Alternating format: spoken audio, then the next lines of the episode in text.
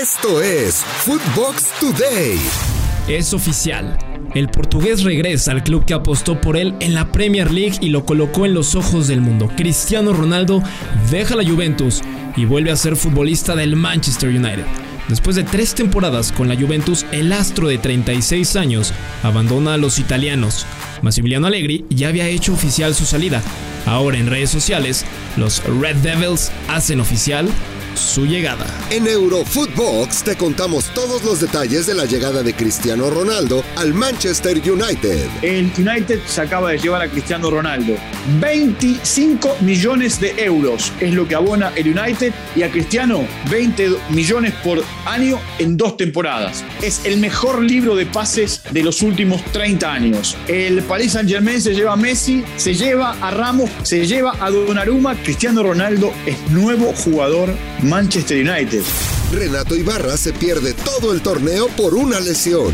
El mediocampista del América, Renato Ibarra, quien regresó para este torneo Apertura 2021 al equipo para suplir la baja por lesión de Leonardo Suárez, no podrá seguir más con las Águilas en lo que resta del certamen, por una lesión en la pierna derecha, misma por la que tendrá que entrar al quirófano y deberá tener una recuperación de 3 a 4 meses, por lo que la directiva azul crema ya busca un refuerzo en el extranjero.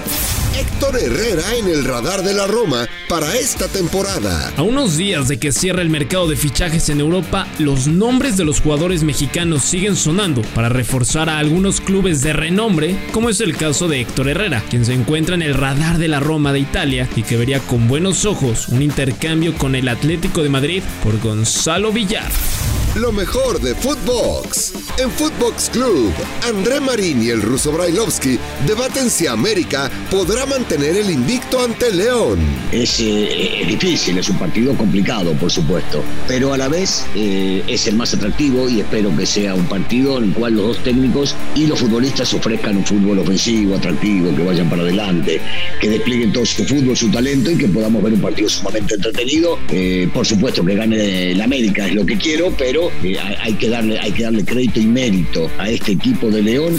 El partido contra Necaxa será el último de Víctor Manuel Bucetich como técnico de Chivas. Fernando Ceballos y el Pollo Ortiz lo analizan en los dos grandes. Eh, juegan otra vez en el estadio maldito de, Chivas, en el que no pueden ganar y en el que tienen una racha patética realmente en, en el último año. Y puede ser el adiós de Bucetich, puede ser el bienvenido de otro técnico y por qué no, por qué no pensar en que Marco Fabián puede reforzar un jugador de cantera, un jugador que siente los colores, un jugador con experiencia, un jugador al que respetan.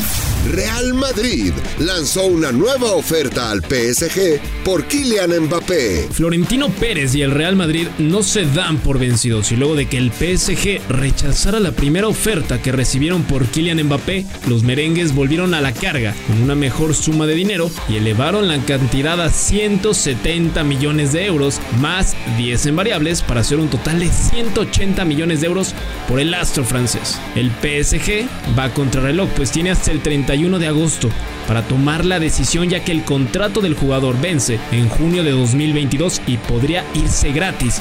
En Footbox Femenil, Milena Jimón y Brenda Flores analizan a las ganadoras de los premios UEFA a las mejores futbolistas. Que se llevan a cabo los premios a las mejores en la UEFA Champions League, donde el Barcelona, como bien lo comentas, arrasando con todo. Sandra Paños, Alexia, Alexia Putellas, Jennifer Hermoso. Y, y hay que decir que el Barcelona eh, femenino, en este caso, igual a lo que había hecho el Barcelona masculino en el 2010. ¿Te acuerdas cuando fue nominado Iniesta, Xavi y Lionel Messi? Bueno, en esta ocasión las tres mejores jugadoras eh, o las tres que estaban en el podio fueron del Barcelona. La selección mexicana ya se prepara para París 2024. Apenas una semana después de que el tricolor se colgó la medalla de bronce en los Juegos Olímpicos de Tokio 2020, la Federación Mexicana de Fútbol ya prepara a la siguiente generación de futbolistas que estarán en el proceso rumbo a París 2024. Ante la salida de Jaime Lozano, esta generación de futbolistas serán dirigidos por ahora por Raúl Chavrán. Esto fue Footbox Today, un podcast exclusivo de Footbox.